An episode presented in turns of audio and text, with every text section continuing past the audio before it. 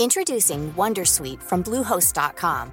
Website creation is hard, but now with Bluehost, you can answer a few simple questions about your business and get a unique WordPress website or store right away. From there, you can customize your design, colors, and content. And Bluehost automatically helps you get found in search engines like Google and Bing.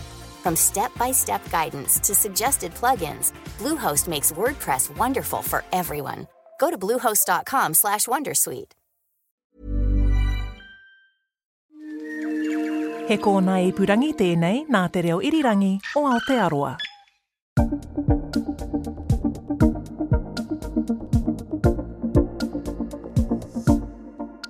Kia ora, haere mai, and welcome to Caucus for 2023. Doesn't three years just fly by? Um, welcome back into your favourite politics podcast. We're here again for another season, polished, ready to go. Um, it's campaign time, although it kind of seems like we're almost running a bit late because so much has been happening in politics recently. On the other hand, it is 71 days still to go until the election. The house doesn't even rise till the end of the month. But here we are. Most of the gang is back. Let me reintroduce uh, the crew. She's Lisa Owen. Why, thank you, Guyon Espiner. Nice to see you. That's the old crew. And here's the new crew. Not Scott Campbell. Not Scott. Hashtag. so in NSC, not Scott Campbell, Exactly. is otherwise known as Julian Wilcox. Thank you for having me. It's good Hardy to be Mai, here. welcome in. Really nice to have you here. Yeah, no, great to be here. Um, uh, really good to have a new caucus member. Today on uh, the show, our agenda is to set the scene for this election that's coming up in October. Um, because, as I say, there's a fair bit going on already. What New Zealanders are going to see from us in the coming election campaign is a very optimistic vision about the future of the country. I can deliver and I will deliver. And a government I lead will focus on the things that matter and deliver results that will improve New Zealanders' life because this, that is what it's all about and that's why I'm here. ACT won't take the positions in government if we're not going to deliver real change. Māori are not the problem waiting to be punished. We are the solution. We are the opportunity waiting to happen. We are flipping the tax uh, upside down, GST off Kai, our capital gains tax. Obviously, you've heard that Chris Hipkins, as the Labor leader, has ruled out a wealth tax and a capital gains tax. I do think that the Labor Party have got this wrong. Yes, I do. Ultimately, this isn't about me or about us, it's about New Zealanders. Um, and they want to see us focused on cost of living, on law and order, on the issues that matter to them, and that's where our focus will be. National's going to be pro growth, we're going to be pro innovation, we're going to be pro investment. And our first priority is to get as many votes, as many Green MPs as possible to influence the direction of the next government. That is our priority. That is what we are focused on. A lot of focus, a lot of things that matter to New Zealanders in there. What does matter to New Zealanders? What are we going to be focused on in the next few months, guys? Seems like a really back to basics election, doesn't it? Yeah. Um, focused around those key issues. I guess that that's often the case, but um, National's certainly running a, a, a really back to basics campaign focused on roads, cost of living, Getting New Zealand and back on track. Or back, or back to the future. Because what I thought listening to that montage of voices was it could almost be any election, but for maybe one voice in the comments of one person in there. And I think it has been the longest winter of discontent.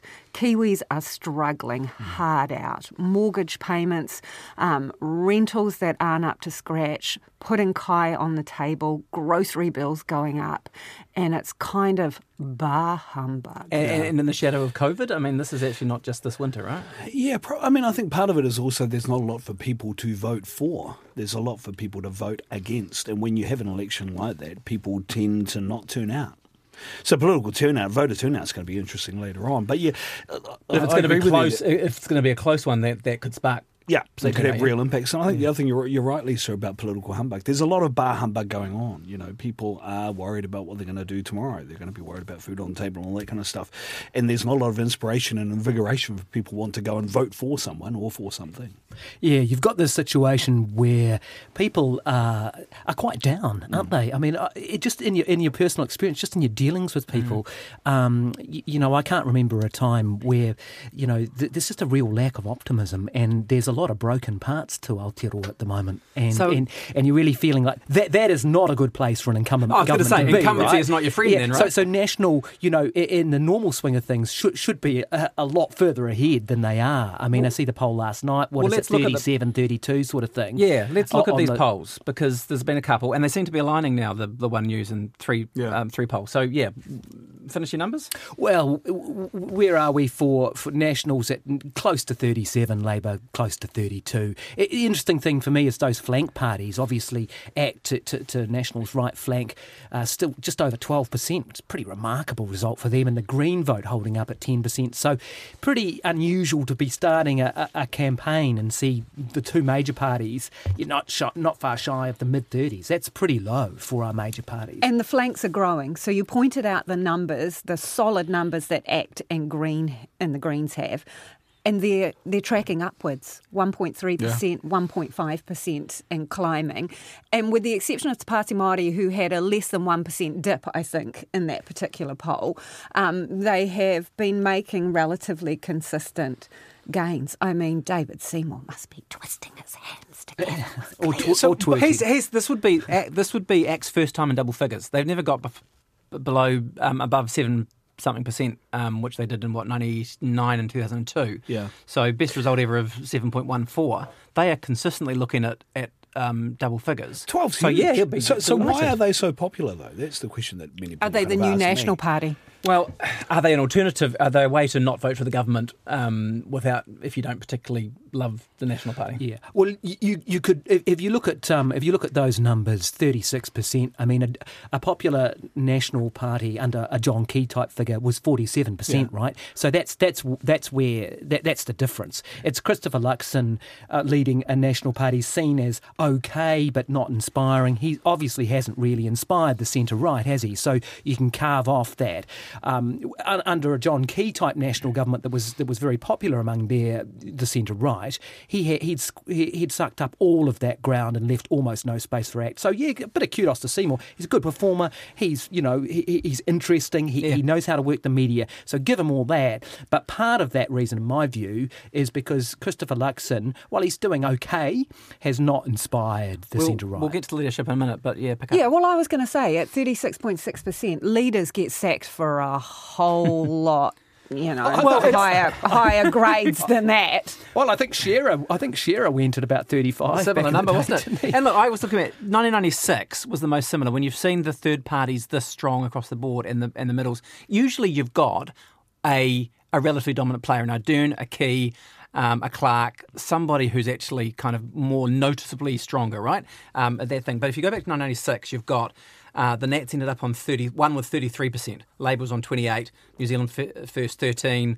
Alliance 10. So that's a bit similar, right? That's similar kind of numbers where the, the, the further But right you also had a very do- strong Winston Peters. you had the so this is the election thing. in So is so is David Seymour now really taking that? Yeah, I Winston think he's Peters been Winston to the punch on a whole bunch of things that Winston's trying to talk Which about is now. he's been Winston's moving into that space for a couple of elections now. Is it, it's kind of has it actually happened now? Yeah, but I think the, the difference also is you've got someone like Brooke Van Velden who who people really like the look of, and actually when you talk to people on the ground about Brooke, they, Brooke, they they like what she says and how she says it. Yeah. She's a very very appealing part of the ACT Party, whereas previously all you had was David Seymour who used to say some fairly kind of rebellious, renegade things. When you've got someone like Brooke Van Velden, who's also a real good chance, and I know we'll talk about electorates later on, but in Mm. Tamaki she's got a really good chance.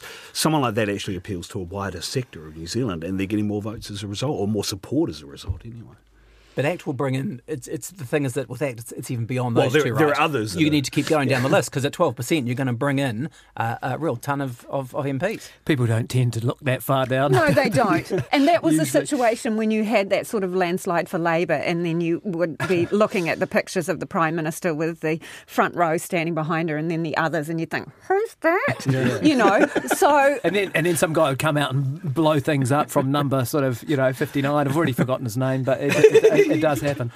Yeah, totally. And I know you want to talk about leaders in in a moment, but when you look at the popularity of Christopher Luxon, which you have raised, Guy, on, just going to put it out there, um, David Seymour is um, nipping at his heels, not not that far off the pace, and so if they were to go into a coalition together, all right, brace for it. Um, does the main party have to have the prime minister? I'm sorry. No, I. Well, y- yeah, I mean, uh, yeah, yeah, W- W- Winston Peters has raised this a few times, not unsurprisingly. Yeah. but And I- but yeah, look, I mean, uh, it's an interesting idea, and constitutionally, no, but um, yeah, look, I mean, I, thi- Politically, I, I though- think I think it would be uh, it- it'd be a zero chance of anyone other than Christopher Luxon leading It- leading it that, that government. I, I would also point out too that you know New Zealanders do sometimes vote for parties with leaders who aren't that charismatic, and and Helen Clark, I mean, those of us who were there in the gallery at the time, I mean, she, in my view, went on to be, I would say, a, a great prime minister. You know, she was a, she was a very very good prime minister when she was in opposition, and in in '99, I think they got 39 percent of the vote. No, no one was screaming and voting for Helen Clark. There was no Clark mania. Similarly for Bolger. Now, again, Bolger, I think, um, did his best to lead New Zealand um, in, in a solid way. No one, there was no Bolger mania. Well, this so is- you, this you is- can have pretty solid prime Yeah, you ministers. So. I wouldn't worry. I, I- But it's got, it's got to be one of two things, doesn't it, Guyon, or a combination of those two things. I'm interested in everyone's thoughts on this. You've either got to have charisma and capability.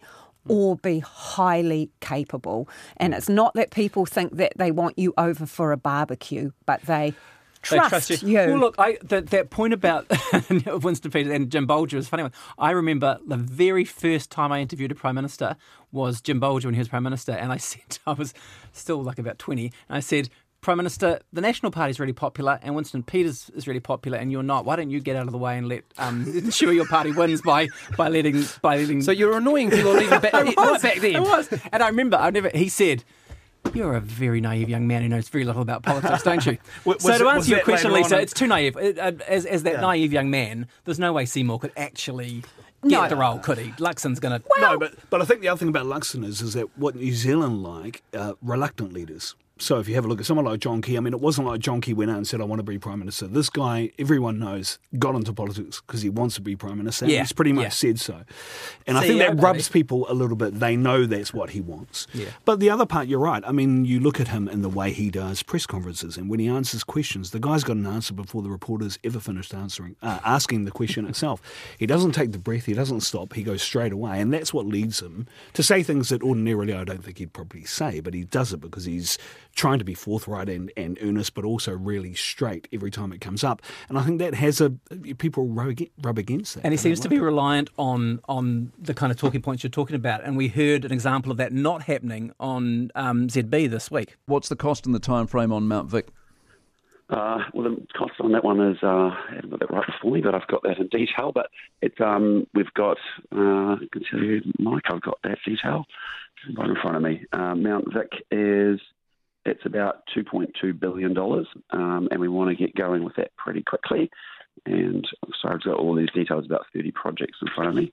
Um, So yeah, is that what you're talking about, Julian? Yeah, yep, uh, a, a little bit of that. And Key, Key would nail this stuff, right? And if he didn't know it, he'd find a way of getting around it. And this guy's just, just still a bit raw and fresh. But I think the other thing, and if you, the other thing about um, the current prime minister and what only 24, 25 percent or whatever it is in the latest poll, you know, uh, Chris Hipkins is again not someone who's inspiring people to vote for him. And I think that's because his political opportunity that Hipkins has missed, that whole sit down and have a cup of tea thing, Mm. isn't appealing to people who want to get out and vote Labour.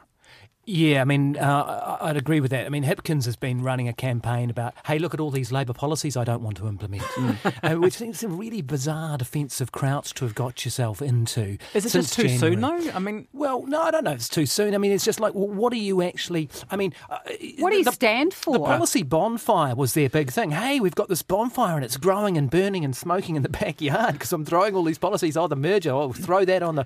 Here's a whole bunch of other stuff we're not going to do. It seems like he's running a sort of a reverse campaign. So, and and oh, we're not going to do a wealth tax and we're not going to do all, all these Labor things. Um, it seems like quite a defensive crouch to have got yourself into uh, in an election year. Which, when I started off by saying the long winter of discontent, you Mm. can see that even in members of Chris Hipkins' own party and his own MPs and cabinet ministers, and David Parker is an example of that, and and that ties into your bonfire because I mean The he bonfire of cabinet. Yeah, he just stoked it with a David Parker um, Well, He put, he put his own resignation letter on, on there, didn't he? Yeah. we'll come back to David Parker, but let's just play the, the clip because you're right. There's been a bonfire around cabinet. Um, so Chris Chris Hipkins has kind of tried to run a camp- uh, campaign that said, you know, I'm going to be Labour and basic like this. My government will bring a strong clarity, sense of purpose, and priority to helping New Zealanders through these tough economic times. Our focus will be on the right now and the bread and butter issues that people care about. So that's, that's the back to basics that he's tried to do that you're talking about, Guy. But what he's ended up having to talk about is this. I spoke to Kiri the first thing this morning, just before 7 a.m. I advised her that I did not believe that she was in a fit state to hold a ministerial warrant.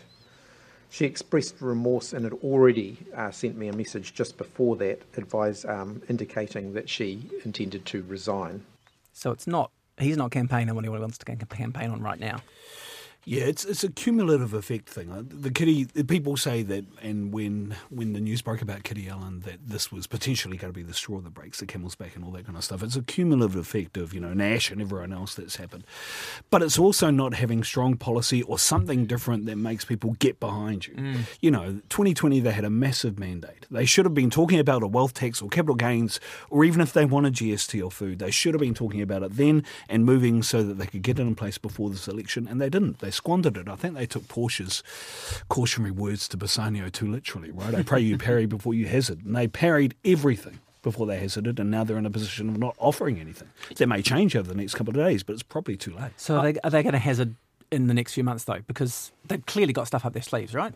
Yeah, but I, I'd agree with Julian. I, I think um, this this is a massive wasted opportunity. I mean, how often, if ever, are you going to get a clear majority? I mean, they could ban cats from dairies if they wanted to. I mean, you can do absolutely anything. You mean the want. past three years? Well, what they could, to- yeah, and, and, yeah. and they look back and go. I mean, I, I imagine that those there would have been discussions like that from some who said, "Look, we're going to get booted out at some point. Why don't we put some legacy stuff in here? What have they got to look back on other than the COVID response, which, in my view, was excellent? Yeah, And that's Um, probably and- what they would say, right? We had a pandemic to get through, so Sure, we couldn't but- do all but- the other but- stuff. But if you look to the Clarks and Cullens and the and the Kiwi Savers and the Working for Families, and you look back at governments that, that have actually left legacy there, um, you know, with, with a majority, what, what what a wasted opportunity. Well, wasn't the legacy policy going to be the social income insurance, right? Um, and that went. Yeah. That went in, in the the bonfire. bonfire, And, yeah. and, and they have said, oh, no, it's on, excuse the pun, back burner. But it's. It's smouldering away there. Yeah, it, come on. You know, it's gone. No, it's- yeah, For- yeah, yeah, for- of course it Yeah, well, uh, this the probably here and isn't, now, a, isn't a it good is gone. example. They should have done a Bjelke-Petersen and uh, Hmm. not Joh Bjelke Peterson, sorry, Gough Whitlam. They should have Oh, done a Gough Whitlam and just done heaps of policy and put national, if they are a new government, in a position where they can't wind any of it back. Because there's so much of it. So now, obviously, Gough Whitlam went down at the end. But, you know, go out fighting like a hurricane. Don't be like the Blues. Well- and lose by 50 points in the semi final. That's- Go down for something. if you're going to lose, go down for something. I reckon that there would have been those discussions, um, you know, in, Well- in, pr- well, in, it in feels private. like and, there was, But, and- yeah. and, sh- certainly David Parker must have been arguing that. And, you know, let's put our money where our mouths are and, and do a wealth tax. This is what Labor is. But that's the And interesting- he had to. He, and Grant Robertson, because it's their names, both those ministers. Yeah. Uh, it- it's those were their papers and advice from Treasury. It was their policy. David Parker has made no secret of the fact of what he supports, and ultimately, if anyone bothered to read those papers and advice, the devil is in the detail or not. We would be talking about forty six thousand individuals on this $5 million threshold, and it's only every dollar over the $5 million you're going to get extra tax on, um, weren't intending to introduce it, according to the Treasury papers, for a number of years. This idea that there would be a massive flood away from New Zealand inside the Treasury papers and the advice and the briefings. There is percentages of departures from other countries so people can see how many people would leave, how much it would bring in. None of those conversations are had. No debate is I. I agree with that. And and one of the major failings, and I think Ardern and Hipkins, is the inability to take a big controversial idea that will move New Zealand forward and actually get out on the stump and argue about it. Now, whether you agree with it or not, something like Key selling half the energy companies, you know, oh, he did it a year before the election, said, this is what I'm going to do, vote for me or not, tried to sell the policy and, and did it. Now, I, I don't care whether you agree with that policy or not, but I'm talking about a policy that is controversial and that you actually have to Choosing lead something on. you stand for actually and you have to lead actually on. sell it. And- Yeah. And rather I'm than the other way around. The, the, these guys, right from the beginning, even since 2017, whether it's capital gains, a wealth tax, a whole bunch of other stuff have just gone, oh no, I'm not really. Even the uh, marijuana referendum, Mm-hmm. you just go, oh, I'm not going to, I, I'm not going to fight it, and I think that's that's quite disappointing for some politicians who who've got great minds and, and obviously very capable, but haven't been prepared to fight for what they believe. And, in. and you can see that, and I, I take your point through those years in terms of when Ardern was Prime Minister, but you can, you, you're bringing it up to today. Hipkins came in, had a spike, had that bump when he, when he, when he took over. The, the guy with the track pants and the sunglasses and the sausage rolls and all that got to 28%, I think, and the preferred Prime Minister was on a bit of a roll. Did the bonfire, which perhaps was his clearing the decks for something. And then it's been crickets, right? That's the He needed to put the harmony then down, did though. it- He needed- after that, didn't he? 'Cause When was didn't- then the, what, the the thing that you're saying, the key policy, the Clark policy, It something seems, that it is seems to me the wealth tax was going to was going to happen, and Well, something happened, and it didn't. I mean, um, Let's- the, let's the just- polls the polls said the public was for this. Fifty one percent Yeah. said that they were supporting. Slightly more, I think, Yeah, or even more. Yeah, yeah. Um, and um, and I can't understand what happened, which turned the tables. And if it was to have the cup of tea and bread and butter and all this kind of stuff, Let's just run through because so people know what we're talking about um, in terms of the uh, uh, how this this wealth tax thing played out. Let's just uh, remind us how how this happened. We know that wealthier New Zealanders pay on average under half the rate of tax paid by middle income earners. But what, if anything, do we do about that in New Zealand? Well, we're not providing the answers today. That's for the future.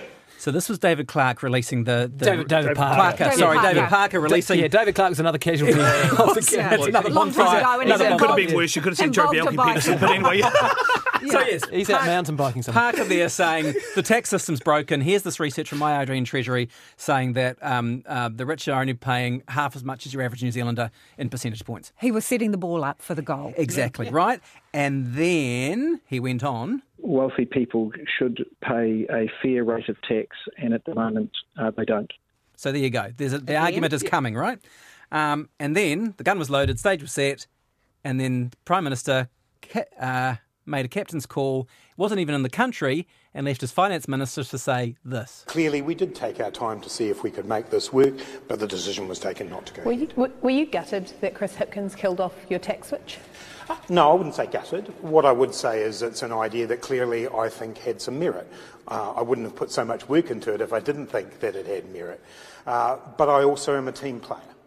So there is a very disappointed finance minister. And then, as, as we've been alluding to, finally David Parker said enough. I thought it was untenable for me to continue, so I suggested to Chris that it was in the best interest of him and the party that uh, someone else take that role. Those are two very senior, very devastated Labor MPs, right? Y- Yeah, and it would have been a massive story if it wasn't for the Kiri Allan uh, story, which was kind of working at the same time. It was basically it was a, uh, a rare ministerial resignation on, on, a, on, a, on a point of uh, principle. Wasn't I it? mean, what are you supposed to do? Stand there through gritted teeth because i i much anticipated tax policy is going to be announced. Um, was, presu- I believe, supposed to be coming out about now, and now not. Still haven't seen it. Not yet. But so, what is he going to do? Stand there with gritted teeth, delivering a policy that is not what he wanted, potentially is not what he truly believes in. Um, you know, and some people, there was criticism and commentary about whether he had really kicked his leader in the shins at a time when um, all this other stuff was going down with Kiri Tapu um, Allan and all the other I ministers mean, I think who he tried died to in a ditch. out. You could argue oh, he, tried did. To, he tried to go quietly But he's a man. the cover of he's a man who can't lie, right? You ask No. him a straight No. question, he just, and I'm not suggesting that others are, but he just he's he gets caught in the moment, and he's like he's compelled to tell you the truth. Yeah, yeah. Well, you- untenable. You, you, and, and you asked him about this just the other day in an exclusive piece of audio we've got, which didn't actually go to air, but does show you the awkward position David Parker's in. One last thing, what do you think of GST or fruit and vegetables as a policy? I'm, I'm not here uh, to talk about tax policy today. No, I'm not asking you about the, your party's tax policy. I'm asking your personal opinion on whether fruit and veggies minus GST is a good thing. Do you think? I'm a, uh, here to talk about transport policy. Do you not have an opinion on fruit and veg and GST? Uh, I'm not the spokesperson on that. Yeah, that's revealing, eh? And look, uh, you take all this into account, but particularly with David Parker's resignation, you take all this into account and you think, so what do they do now? Right? And uh, they've lost the narrative on things that they've done, like MHA and all that kind of stuff, and Te Whatu Ora and everything that's going on there. They're not going to have the wealth tax now. There are lots of New Zealanders who are who are looking actively, young New Zealanders, by the way, who are leaving New Zealand to go to Australia in their droves now. They're talking about it actively, saying they want to go soon before the election, some. And you don't have a policy that tries to get people to get in behind you to say something like a wealth tax, which would actually have not led to lots of wealthy New Zealanders leaving. They would have 'Cause the- stayed. no, the- but the context is interesting with, with Hipkins because he's a he's a follow up leader, right? Hmm. And Labor's had a bunch of these. I, I'm sorry, I'm going to do my history thing again, but you know, right back in the 30s, you've got um, Peter Fraser coming in after Mickey Savage, right? In the 70s, you've got Bill Rowling coming in after Hmm. Norman Kirk. Um, uh, you've got Palmer and Moore coming in after Longy. Labor's had kind of star, big name prime ministers followed up by people. Fraser's the only one who's gone on to make a name. You know, it, so the question for Hipkins is, how does he not be Rowling? How does he not be another Bill Rowling who kind of just kind of, you know, was a decent guy and a good minister and people kind of liked him and was a good bloke, but never really caught the imagination, right? Um, and couldn't follow up the star turn before him. Is that is Hipkins stuck still a little bit in Ardern shadow? And what does he do to get out of it? We're saying policy, but is there anything else? I think it's uh, too late for that. Really, Really? Um, in, Mm. in my view, he um, he needed to move on on that. Um, more quickly and earlier in the year. There's no pro- problem clearing the decks. We've talked about it as a bonfire, but you need to then say what you are going to do, and it has to be a bit radical. It is a little bit like the sporting thing. If you if you're a couple of points ahead and you play a really defensive game, you can end up getting crushed. Yeah. And and I think that, that that's what's happened to him to a degree. Uh, to a degree, it, it feels like what do you stand for? We stand for being re-elected. Yes. Um, and it doesn't really feel like he's put much more on the agenda um, s- since since then, and it's difficult to see how he can move um, from there. In discussing the wealth tax, I think it's also important to point out that it wasn't just a wealth tax; it was a transfer.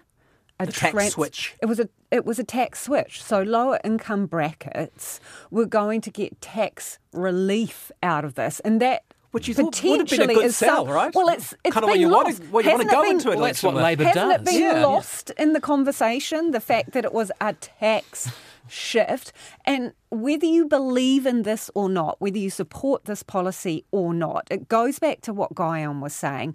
Virtually zero discussion of the merits, the facts, the consequences, who would benefit from it, what would low income brackets get, the thing that Labor would be selling to its core constituency, arguably.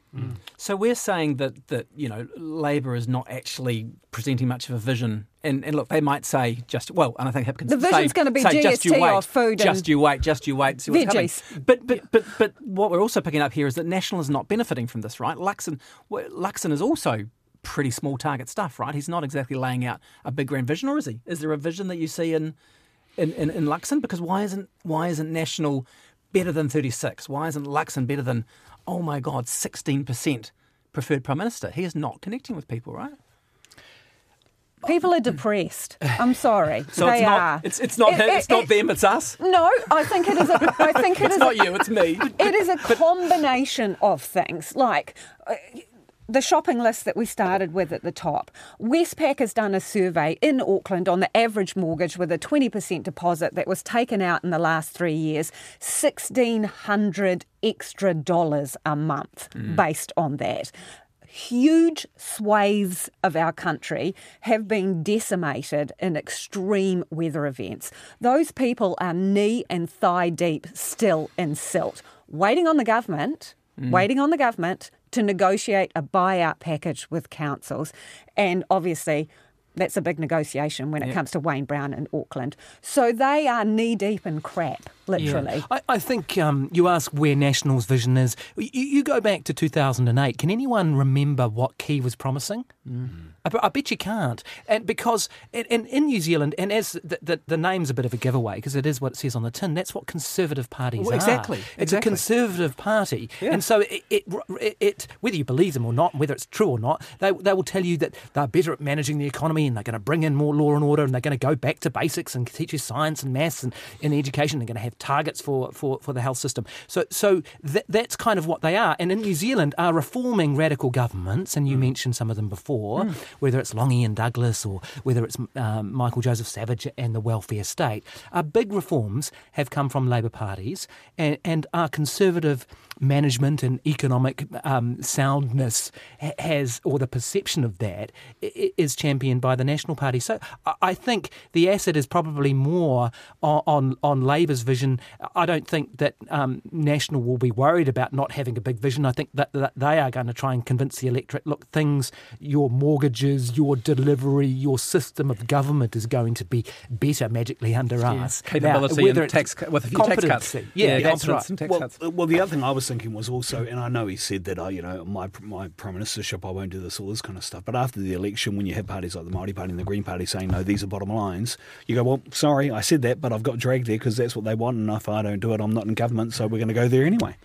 And then do it early, and then by the time it gets to the next election, now maybe he's not that strategic, but that's a way of getting around it. But the, so so with with either party, when when the major party is is struggling, the minor party could be where the vision comes from. Actually, and, well, and the only party, the only party proudly saying that they're going to bring in radical policy and meaning radical is good Mm. is Te Pāti Māori. Anyone else... the Greens might the hurt a little bit hear you say that. No, but, but they use the word radical to describe their, their self-described radical policy Sure. to Party Māori. They're owning that word. They're owning the fact that they're going out on the limb compared to the other parties. If you said to those other parties, if a commentator described that policy as radical, would you think that was a good or a bad thing? Right. I think they would think it was a bad thing. Very bad different thing. from the previous uh, iteration of the Māori Party. Absolutely. But they say they're owning it. And when I spoke to um, Rawiri Waititi about his um, tax policy and said, well, it's interesting that both you and the National Party describe this as a radical policy. yeah, And- Which is what ruled them out of a national coalition. Yes. Uh, and, and, and, sim- he said, radical's good. Radical is good. You don't get change without being radical. Yeah. Radical is good. You wouldn't have Badge heard of honour. Te Reo You- Flavell saying that. No. Yeah, and but the other thing, if you look at the other side of the um, of the spectrum, is what happens with Winston Seymour, and or if that's going to happen at all, Winston Seymour and Luxon, um, because you've got a party who is basically saying they're anti woke. You know, that, that's their catchphrase. New Zealand First is saying, well, we're anti woke, and you know, again, the latest poll they went up. Uh, 4.1%. And that age old question of, well, whether All or right, not Winston's do is coming back Let's- let's- uh, let's- is let's the one do that everyone will be asking. Let's do this. What do we think about Winston? Let's do this. There's a good phrase. Some party should uh, capture that. Oh my god! It just it's in my head. Um, let's let's listen to what Winston Peters has said so far. Well, actually, he said last year uh, to Audrey Young, I think, um, nah, not going with, with, with Labor. That was the first time he actually said very openly. Um, but then he's been asked again since. We ain't going with Labor because of the way they behaved and their racist, separatist policies. So that was just a few weeks ago. Um, the first time he ruled out Labor, he said this crowd, which was under Ardern, and you could argue there was room for him to move in terms of now with Hipkins the new leader. But this was just a couple of weeks ago. He's ruling out Labor. Does it mean anything? Maybe. I mean, if you go back to 05, he said, we are definitely going to sit on the cross, benches, right? Right. And, and um, after the 05 el- election, he was made foreign minister. so um, you have to, you, and, and he would still Away from the argue with you. He'd go down to the basement and get a document out of the boot of his car and tell you it was slightly different or whatever. So you, you gotta you, you gotta give him a bit of wriggle room there. But yeah, it is it is interesting because he's ruled himself out of the kingmaker position now, Well, hasn't he? In, in that in, in that sense, if if, he, if he's Yeah. true to the to, true to his word. This is what interests me about this election is that we, and I'm- still seeing it in the media coverage now That about whether Te Pāti Māori yeah. or New Zealand First will be kingmakers. Te- potentially, they can't be kingmakers. National has ruled out Te Pāti Māori, um, so theoretically they can only go one way. New Zealand First has ruled themselves out of a coalition with Labor, so they can only go one way. Yes, and, and now So there is ACT, no kingmaker and now this time. ACT has ruled out working with Winston, Winston Peters Peters. in a national ACT coalition. So the, the, the doors are closing on, on, on Mr. This Peters. is really but different. like this is different, right? We He'll haven't like had that. an MP election like this. Well, Every MP election has been about. Oh, who's going to go with who, and who's not ruling out who, and will they go left or right? Yeah, this is quite and a, everyone's this is quite a blocks. genuine MMP a election change, in right? that you've got the centre party and its flank party, hmm. so Yeah. you know the National Labour and then the Greens and ACT to their flanks, and, and it's kind of those those teams, those blocks, isn't it? You got Yeah, two with, blocks. With, with the Party Māori if the, if the left side gets over. Yeah. But the other thing is the perfect scenario for National is what's played out in the poll. Winston gets 4% wasted vote. Yes, it does. That's true. He doesn't get over That's five, true. and then Nationals in with ACT, right? That- and, that and is- all problems yeah. uh, are solved. What changes is if he gets over five, then Yeah. we have to see what happens after that. Now, he could just go confidence and supply, and I'll sit on the crossbenches and by the way, if you give me a bauble, I'll take it.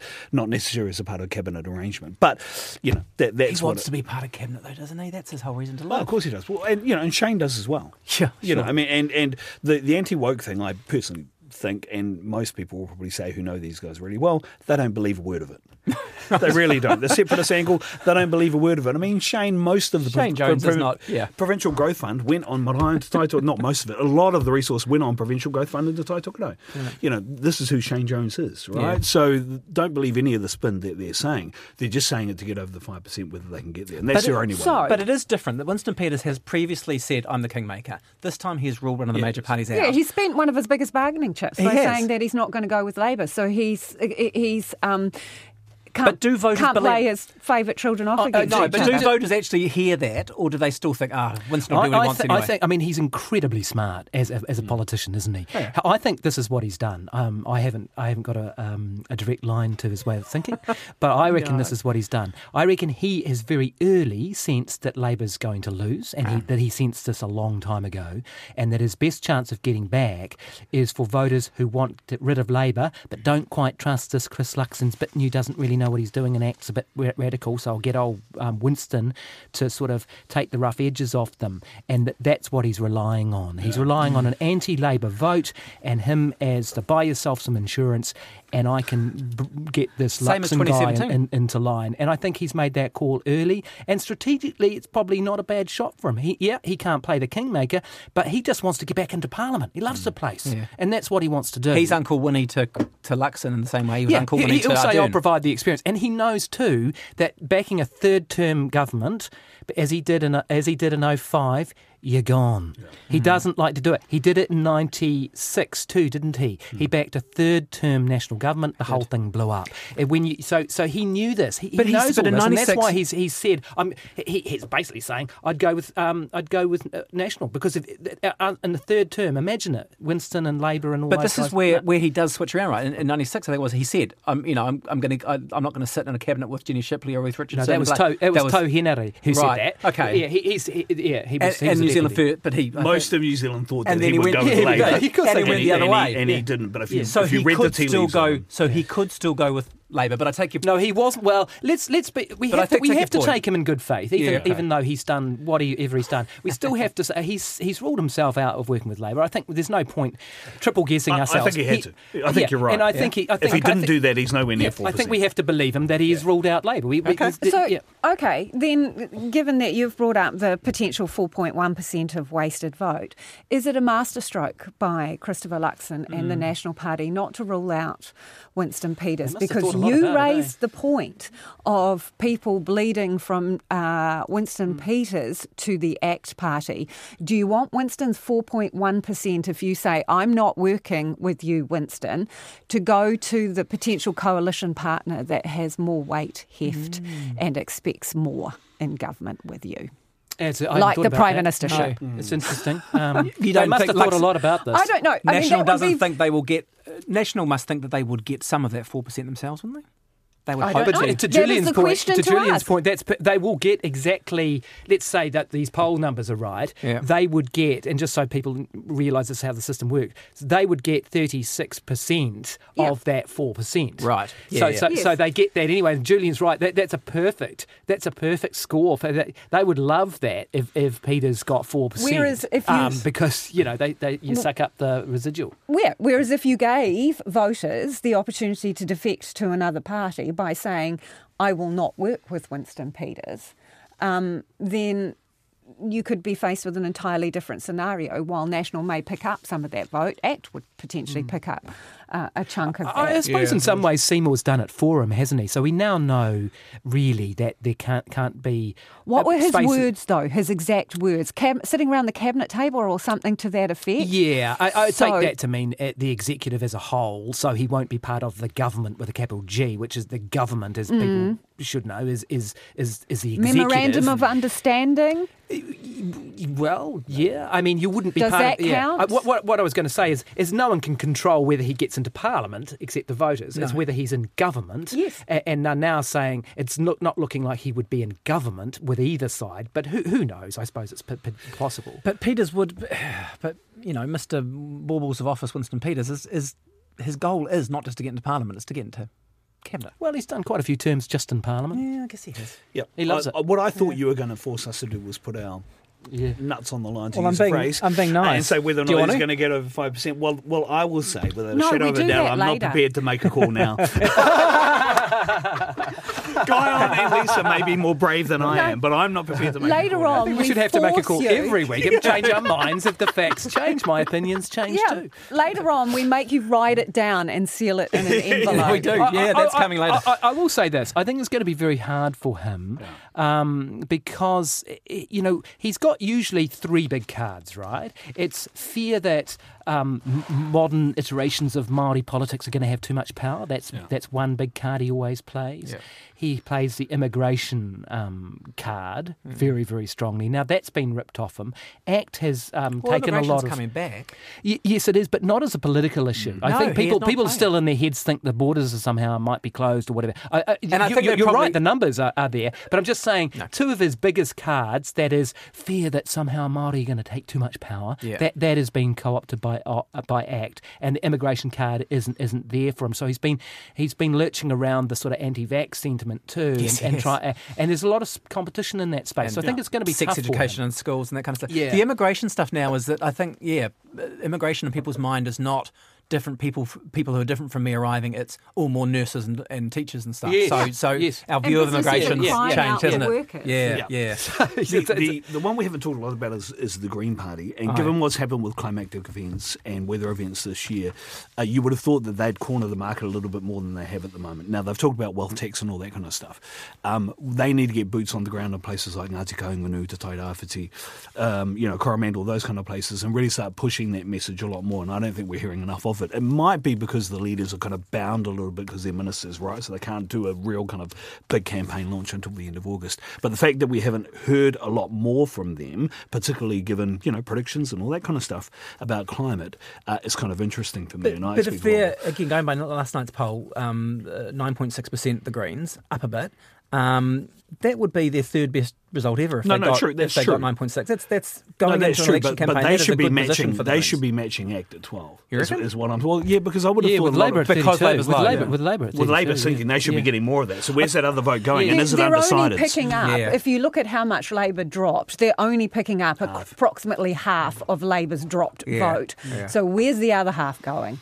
I, I think To um, Julian's Ju- Ju- point. Julian makes makes good points there. I think though it sometimes is the problem for, for the Greens that when your policies become mainstream, um, you know, you, you, you lose your exclusivity over them, don't you? So if you if you kind of want to look at what Labor's policy is going to be in ten years' time, you look at where the Greens are now, and so a lot of their th- a, a- lot of their policies that were deemed radical back in the day are now are now pretty mainstream, and um, so you lose some of your you know uh, unique uniqueness, I guess. No, that's true. And because they're, as I say, they're co-leaders and ministers, they're probably bound a little bit in terms of campaign launch. But the one they need to get out there more, and she's the one that people look at now, is Chloe. And she's their political jewel in their crown. Yeah, that's fair. All right, people, that is, um, I think, our agenda worked through uh, for this week. So I will take um, that and um, I'll send you the minutes later and then you can remember to sign off. Oh, we can just pour over every word.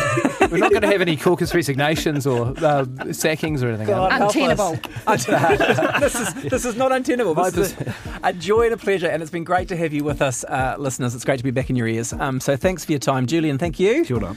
Lisa Ka kite. and Guyon. Matewa. We will be back with you next week, next Thursday uh, and Sunday on the radio. Have a great week.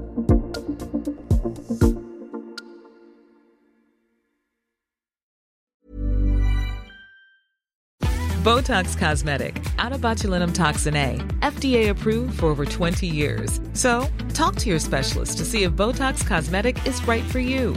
For full prescribing information, including boxed warning, visit BotoxCosmetic.com or call 877-351-0300. Remember to ask for Botox Cosmetic by name. To see for yourself and learn more, visit BotoxCosmetic.com. That's BotoxCosmetic.com.